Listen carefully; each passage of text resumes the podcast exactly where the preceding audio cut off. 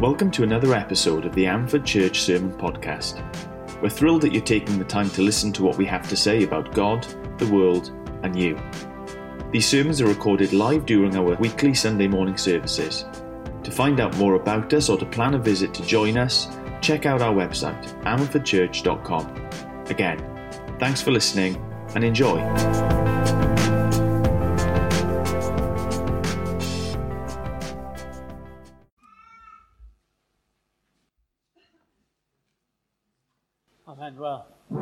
Have a seat if you haven't already. And if, if you have a Bible, it's time to turn to Mark chapter 11. We're going to carry on with our story then. But before we do that, before we read the passage, let me ask if you've ever been on a significant journey. Uh, maybe it was a, a long journey or a short journey, but think back to some of the significant journeys you've been on in your life. Some of them have, may have well have been very, very short indeed. Maybe the most significant journey you've been on so far, from your mother's womb to the midwife's hands. Not a very long journey, but extremely important. Maybe another one that you've been on, a short walk up an aisle, if you're a lady anyway and you've been married. Just a few steps, 10, 20 feet, not much more than that if you got married in our church building in Ammanford anyway. But an extremely significant journey. Not very far, but really important. Maybe driving home for Christmas. That's something that sticks in your mind. That's a significant journey for you. Far away from home, and you get to go back and see those you love. Maybe you think of historical journeys in history. Caesar crossing the Rubicon. I don't know if you remember learning about that, uh, saying the die is cast and changing Roman and world history forever with just a, a few steps across a small river north of Rome. The Prime Minister, at the end of her reign, driving to Buckingham Palace to hand, hand over the keys of power and, um, and say that she's finished. And then the new Prime Minister, once the election's done, driving into Buckingham Palace and being given the responsibility to be our Prime Minister. Football teams taking open top bus tours with trophies in hand. Maybe today has been a significant journey for you. From the car park the guts to get out of the car and walk in here, not knowing what you would expect. Do you think of some significant journeys you've been on before? Well, the journey we're going to read about in a moment, that Atena read about, that Matthew um, spoke about too, was a pretty short journey, probably not more than a kilometre, a quarter of a mile, not much more than that from where Jesus was staying into Jerusalem. But let me read to you the story of Jesus' triumphal entry. Although you might notice it doesn't really feel particularly triumphal by the time we get to the end of it. Anyway, let's read the story. If you're in the church Bible, page 1015, if you want to, you can wander over and, and grab one from the table. Follow along on an app or whatever you like. We're going to read from chapter 11. Chapters, if you're not familiar with the Bible before, the big numbers that you'll find within the text, and then verses are like a superscript, little tiny ones. So we're going to read from chapter 11 at the bottom of page 1015 and the first 11 verses.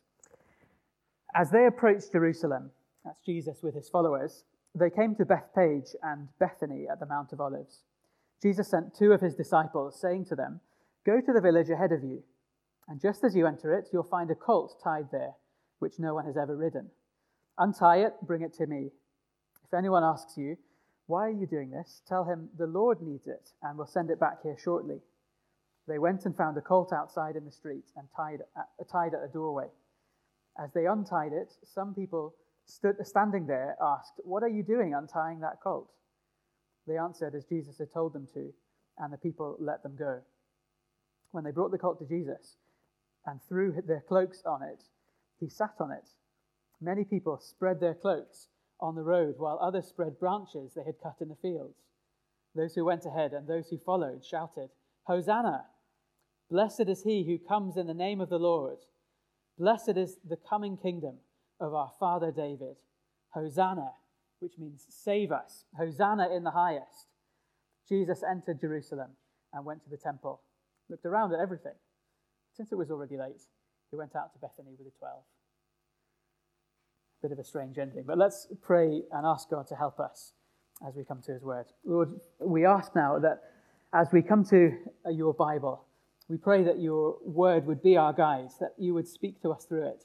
Father, we ask that as we seek to understand it, as we, um, as we read, as we hear, as we think, as we digest it ourselves, would your spirit be our teacher?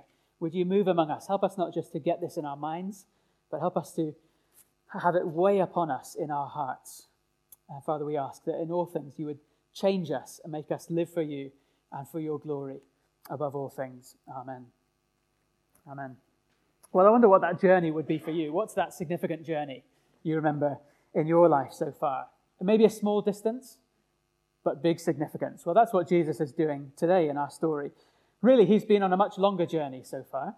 If you've been with us so far through the story, you'll have seen in the last few chapters Jesus beginning his journey to Jerusalem. And really, it started all the way at his birth. The angels came and announced that a savior, someone who would rescue the people, was, had been born into the world. And so, all that time, from his birth until now, when he's probably about 32, 33, he's been making this journey towards Jerusalem. And now he's finally got there. A few chapters earlier, well, a few verses earlier in chapter 10, there's this strange time where Jesus charges on ahead. It, something comes over him, and the disciples tremble in fear. They wonder, they, they don't know what's come over him. But he's set his face towards Jerusalem. He's got a task to finish, and he's charging on, leading the way to Jerusalem. And the people are following him. And now, in the story today, we get to it. We get to the last week of Jesus' life. At least that's how Mark, Mark puts it. Seven days that finish with Jesus' death and resurrection. Seven days that take up almost half of his book. Seven days that take up almost half of every single one of the other Gospels, the other stories, biographies of Jesus' Jesus's life. So, what Jesus is going to do on this journey is the most important thing in his life. Somebody um, has called the Gospels stories about Jesus' passion, uh, his suffering, passion narratives, stories of Jesus' suffering with extended introductions. It's basically what they are. I mean, in most biographies, if you read a sporting biography or celebrity or something, you get lots and lots of their life, and then most of them are published before they die, so that deaths aren't even in them. But with Jesus, almost all the story is about his death and the events leading up to it and just after it. And kind of uh, half of the story is just introducing that. And so this is what Jesus has been doing so far, introducing. Um, Mark's been doing that, introducing us to Jesus. And so he gets to the end of his walk and has just half a kilometer left to go. And something really significant happens. You learn a lot from this last little bit of the journey. Jesus is in a really familiar place, by the way. Um, you might have heard the names Lazarus before, who Jesus raised from the dead, or Mary and Martha. Do you remember Mary and Martha? who were serving Jesus um, and always look, looking after him, really close friends, Jesus' best friends. They lived in Bethany. So Jesus knows this place, may well have known the owner of this cult. Um, who knows? But here he comes, settles in, half a, half a mile away from, from the city walls, and then does something that's recorded in all of the other Gospels. There's not many stories that are. It's Jesus' death and resurrection, and a few of, of the parables and stories and bits of his life that are recorded in all four, but this is one of those quite rare things that's recorded in every single one of Jesus' biographies. So it must be pretty significant. Jesus must want us to know, to have given us this story four times over, must really want us to pay attention and dig into it a little bit deeper. So that's what we're going to do. Jesus is the king. That's the point. That's what you learn from this story. Jesus is the king. So, the first question really why didn't he walk? Why didn't he walk on this last bit of the journey? He's been walking all the way up till now, at least we've pretty sure that he has been walking around with his disciples here, there, and everywhere. And so he gets to the last half a kilometer and decides to get on a donkey. Why does he do that? I mean, is he tired? Yes, he probably is tired, but that's not the reason. Why does he get on a donkey to go the last few steps of the journey? Well, the answer to that is back in the Old Testament some verses from a, a vintage prophet called Zechariah. I wrote a short book, and in Zechariah you find these words. These are written hundreds of years before Jesus came. Rejoice greatly, O daughter of Zion. That's God's people. O daughter of Zion, shout, O daughter of Jerusalem. See, your king comes to you, righteous and having salvation, gentle and riding on a donkey, on a colt, the foal of a donkey Rejoice greatly, O daughter, O people of Israel. Your king is coming to you, riding on a donkey. That's what's going on here. Jesus knows that's what's going on. That's why he picks a donkey. He knows who he is. And the people maybe are beginning to pick up some hints of who he is.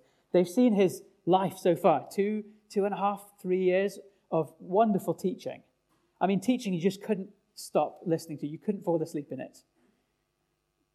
uh, wonderful miracles as well. People's lives just turned the right way up again. People who were sick made well. People who were oppressed by spiritual darkness set free. People who were hungry fed. People who were dead raised to life again. Jesus has been doing amazing stuff. There's plenty of hints about who he is, that he's the king and not just a of political king who's going to come and, and bring some freedom or some, some better systems of government, but a king over everything. That's who Jesus is. That's who Zechariah said he was. That's who Jesus thought he was. He could have easily walked the last few steps, but he chooses to send his disciples on ahead to get a, a colt, the foal of a donkey, and to ride it into Jerusalem. Why? Because that's what the king would do. That's what the Messiah, the one who would come and fix everything, would do. That's what people were looking forward to.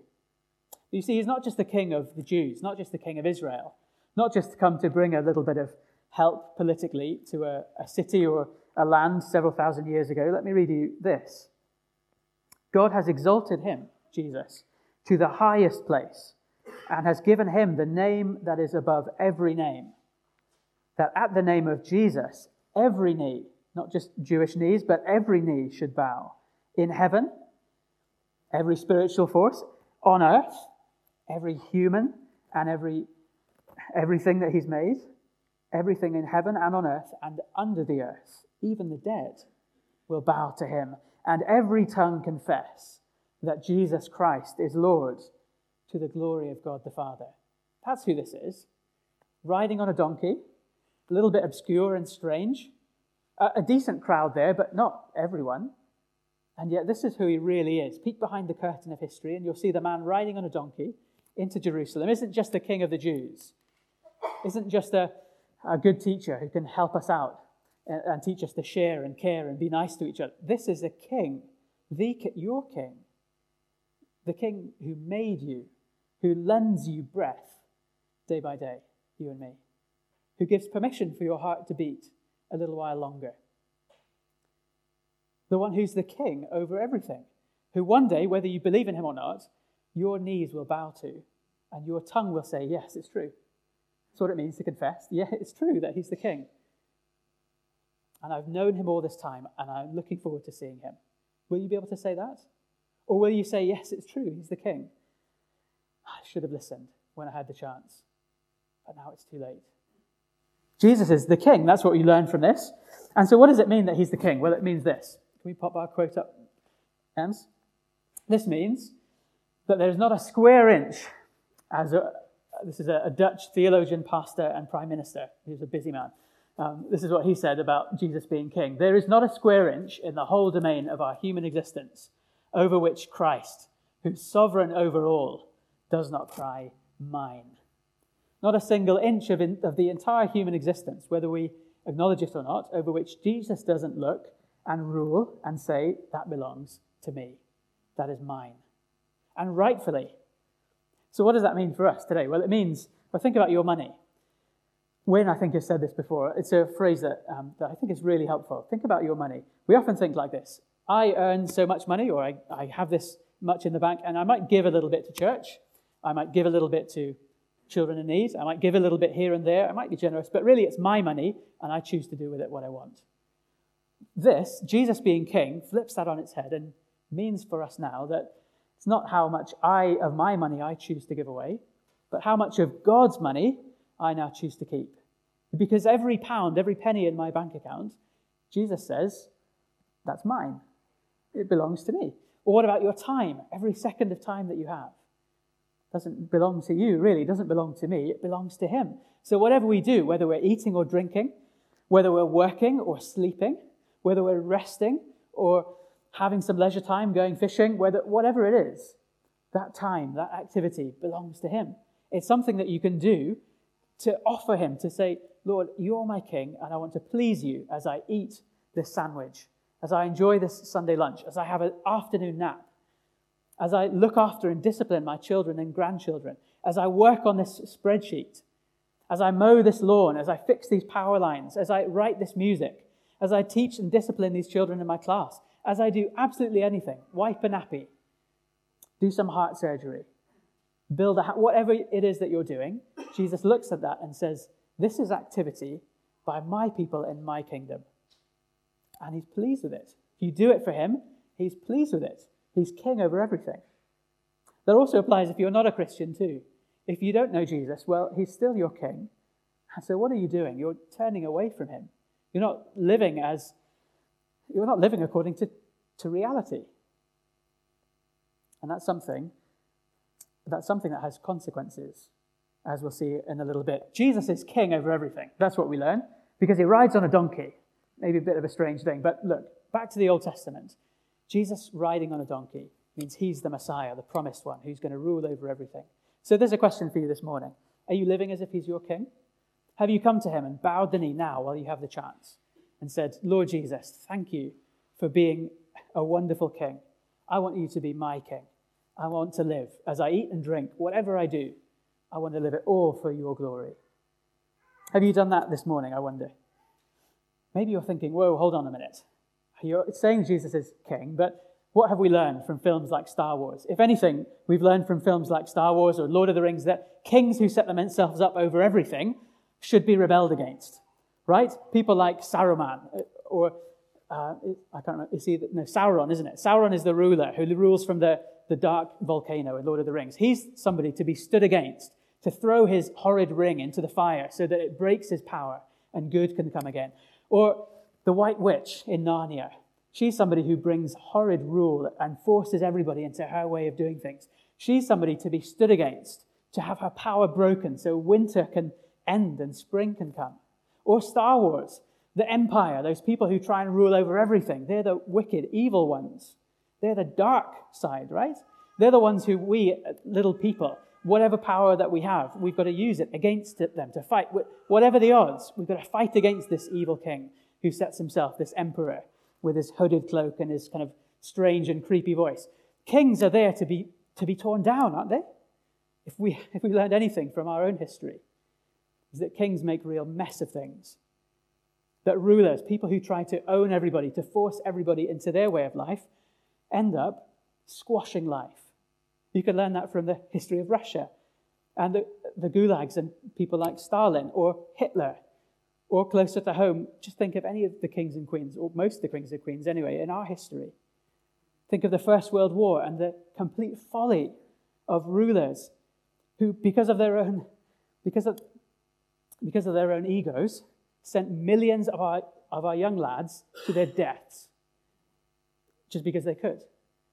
Rulers are there to be torn down, surely, aren't they? So, come on, convince me that I should bow the knee to this one and not stand against him in rebellion? Well, we've seen that Jesus is king, but what kind of king is he? That's the question. If he's the kind of king who comes and squashes you into his mold, who comes and tries to force you to do something that's not good for you, who comes to try and rule over you with an iron fist, if he's that kind of God who wants to dominate you, then it's not good news at all, is it?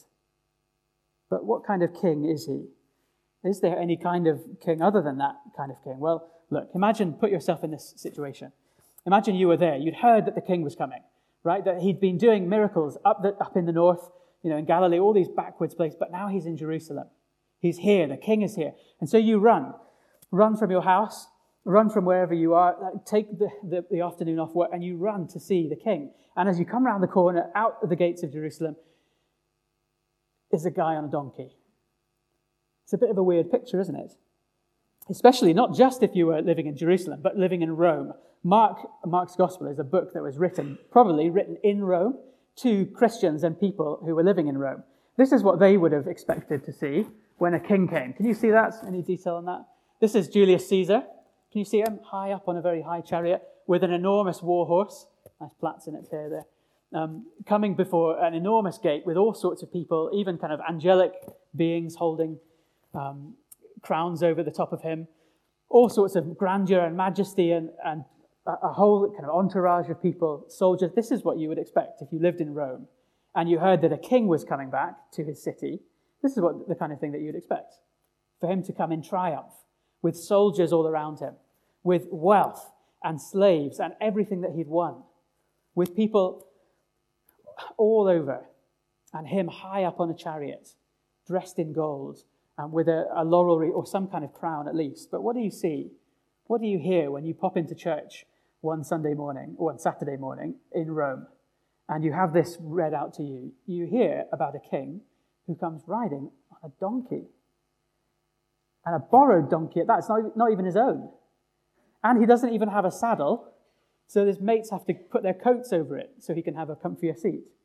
And the road isn't even a proper road, so they have to throw their coats down on it. And instead of having, I don't know, real uh, royal trumpets and huge, beautiful maroon banners with Latin inscribed uh, on them to, to wave, you get palm branches cut out from the local fields and trees around, and they're waving them. So you're reading this in Rome as a Christian and think, what on earth is that? What do you call this guy a king? You see, Jesus is a king, but he's a humble king. He's the king who owns everything in the world and yet chooses to ride into his glory, ride into his city on a borrowed donkey. That's not out of character for Jesus, by the way. You read the other stories and you'll see that he once crossed the sea in a borrowed boat. Here he is on a borrowed donkey. That soon he'll die in our story and he'll be laid down in a borrowed grave. And that's not all there is to it, but you see that he's somebody who just strangely mixes this kind of majesty, kingly majesty, with real earthly weakness. He's able to feed thousands of people with just a couple of loaves and fishes, but he's hungry himself quite often. He's able to heal people with a word, and yet he gets tired and exhausted and has to, if you're an introvert, you'll know what this is like, has to leave and go into the mountains and just be on his own for hours to recharge. He's somebody who could cast out spiritual darkness, cast out demons with a word, and yet somebody who's tempted, somebody who's pressed and hard pressed by the devil himself. He's somebody who could raise the dead and just call them as if they were sleeping. Just say, Come on, get up. It's time to wake up. And yet he died. How do you put that together? That this king doesn't come riding on a massive chariot with a huge army. He doesn't come to, to rule everything, at least not yet. But he comes to die. That's what he was coming to do. He comes to ride on a borrowed donkey, to die and be laid in a buried tomb. How do you put that all together? This mystery of God becoming man, not even a king in a, a castle or a, a, um, um, a palace, but a king who would be born in a stable, a king who would grow up to be rejected, and, and a king who would go to die with a crown of thorns upon his head. How do you put that together? His majesty and his meekness. I'm not sure we can. It's a mystery, isn't it? One of those beautiful mysteries that we just take comfort in and say, This is our Savior. This is our Jesus. This is our Christ, our King, able to sympathize because he's a man like us, he's a person, but almighty to save because he's God. You see, that's how we put it together. That's how wonderful this is. He sits on and stands and kneels right down to our level. Me and you, normal folks like us. But then he is God, the king over all. So he's able to take us from this and raise us up, save us, and make us his people. Just a little illustration of how embarrassing that would have been for people in Rome is the next picture. This is a famous piece of graffiti.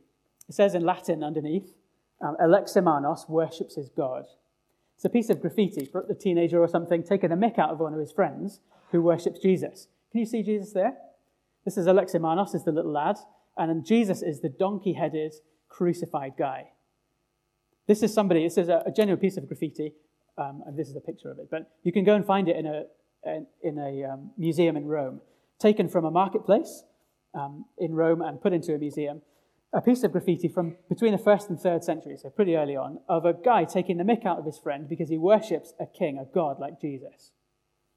A, a donkey headed, crucified Jew.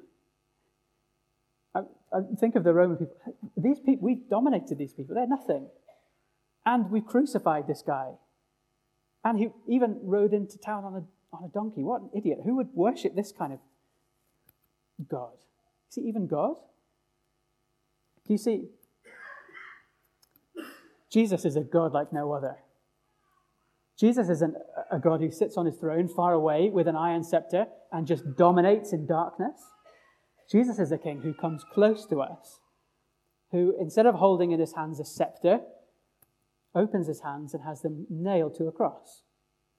Instead of sitting on a great throne to look down upon you as a tiny person, he climbs up a hill and is nailed to a cross to look down at you and say, Father, forgive them. They have no idea what they're doing. Do you see who Jesus is? Jesus is the humble king.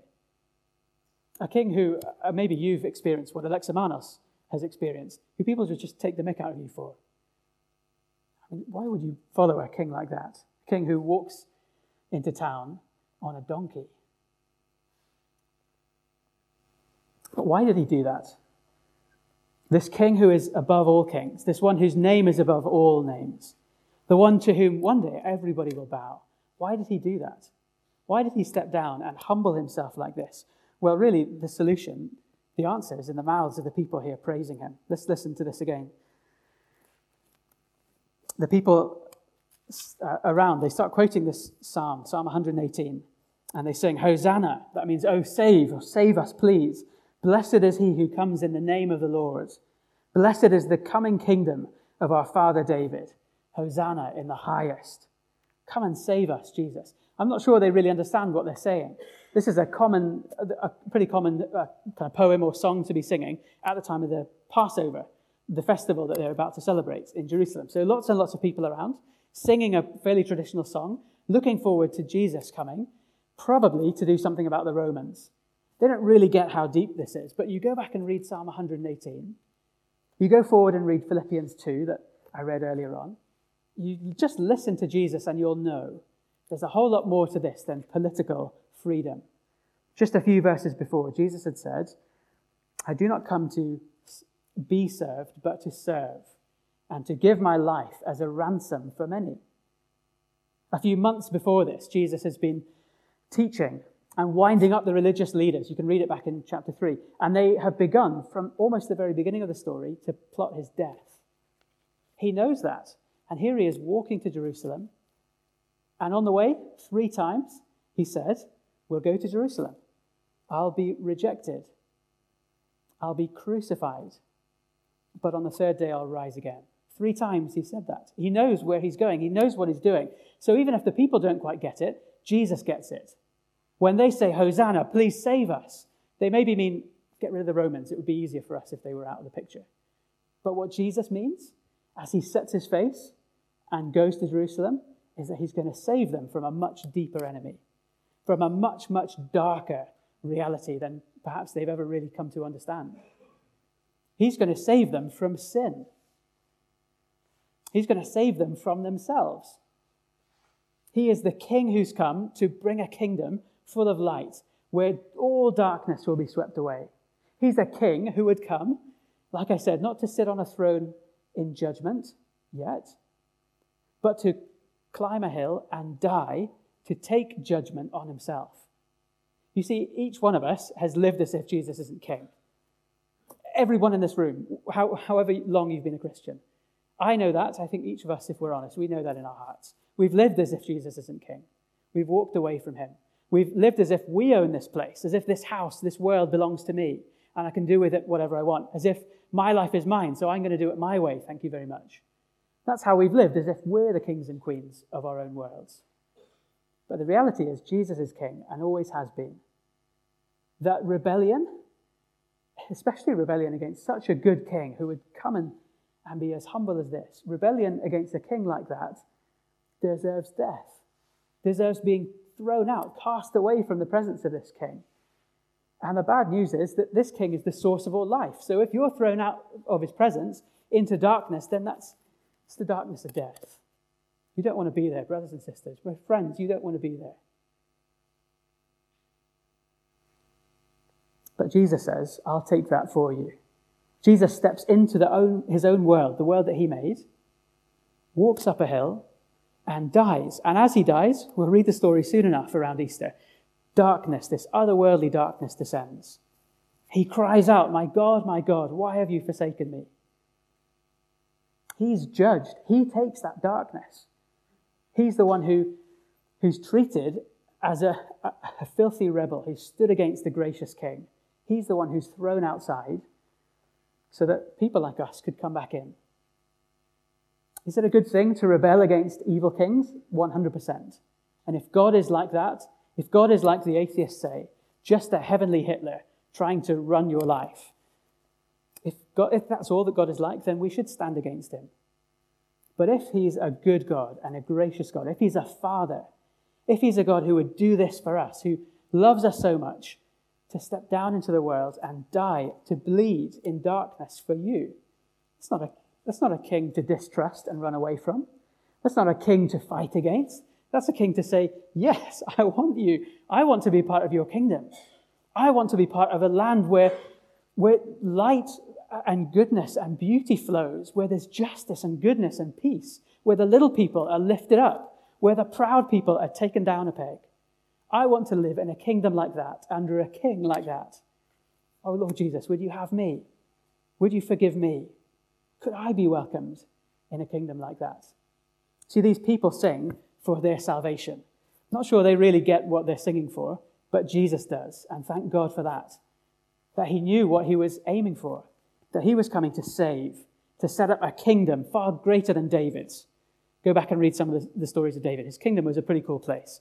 Lots of enemies defeated, lots of, of wonderful parties and feasts, lots of singing and dancing and rejoicing and enjoying God and each other and the world. But Jesus' kingdom is going to be even better than that. Not just a little piece of land on the edge of the Mediterranean, but the whole world filled with light and beauty, filled with living water, filled with truth and justice, where Jesus reigns, but where he reigns to serve, not to own and dominate you, but to welcome you, to lift you up when you're crushed, to bind you up when you're brokenhearted. So Jesus says wonderful things like, Come to me. Come to me, all who are weary and heavy laden, and I'll give you rest. Come to me, for I'm, I'm lowly and meek in heart. I'm humble. Come to me, because my yoke is easy and my burden is light. Give up those burdens, whatever you've been carrying, whether it's your own sin, whether it's all of that mess that you've created, all of that stuff you feel guilty about. Come on, bring it to Jesus, and you can let it go.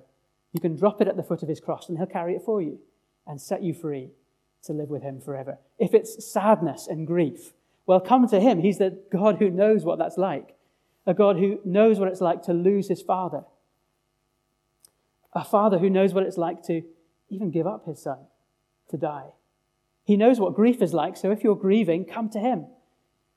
Let him wipe away your tears. If you feel weak, well, come to him for strength. If you feel outside and far away, well, come to him and be, be a child of the king. If you feel ashamed, like you can't show your face, like you want to sit at the back and wish nobody could see you here, well, come to Jesus. Let him cover your shame. Let him dress you, lift up your head, and bring you into his presence and the presence of his people. He's a good king. These people don't quite know how good he is just yet. My question is do you know how good he is? We know the end of the story. They haven't seen it yet. Jesus knew. Do you know? One little thing to think about. These people had a wonderful experience, didn't they? Came along, saw a great teacher, a great guy, sang some wonderful songs, had a great experience. Who knows whether they really understood, whether they were really following Jesus a week later when he died and then rose again. They had a wonderful group experience. They got caught along, carried along with the flow, but it wasn't really something personal for them. Put yourself in their shoes. What is your faith? What's your involvement with the church here? Are you just getting carried along, going with the flow of other people's experience and you know, just coming along and enjoying the singing, enjoying being part of the family? Is that all that is for you? Just being a part of, of the experience? Or is there something deep and personal? Do you really get what Jesus understood? Do you really understand that the whole core of this isn't just Jesus will make my life a bit nicer? but that Jesus has come to die for you so that your life would be new, would be turned upside down. Are you just being carried along, going with the flow? Or do you know that Jesus has come to die for you? Is that something that's settled on your heart? Do you know that he's your king? Not just somebody these other folks are interested in, but your king today. Let's come to him and pray, and then we'll sing and gather around the table of the king. Lord Jesus, we thank you that you are a good king. We thank you that you, who were rich beyond all measure, the God of all things, became poor, so that poor people like us, poor spiritually, poor in so many ways, could become rich. Lord, I pray if there's any folks here this morning who are poor in substance, who, who don't have much money, Lord, would you help us? Would you help them to see that there's no shame in that, that Jesus himself was poor and he stood with those who were the, at the lowest in society? Lord, we thank you that he came to do that for us, not just to give us a better life, but to give us new life, to forgive us of sins, to promise a wonderful hope of heaven in the future. Lord, we thank you so much for this great King who is a humble King, who's a saving King. And Lord, we pray now that he would be our King. Amen.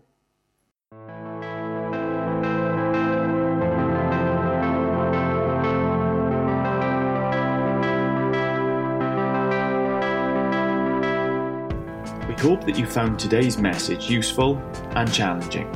And we want to take a moment to offer you some next steps that you can take right now. Why not get in touch with us via email at contact at ammanfordchurch.com if you have any follow up questions or things that you'd like to discuss. If you want to know more about what's going on at Ammanford Church, make sure to like us on Facebook. And lastly, check out our YouTube channel for video teaching in addition to our sermon podcasts. Thanks for listening.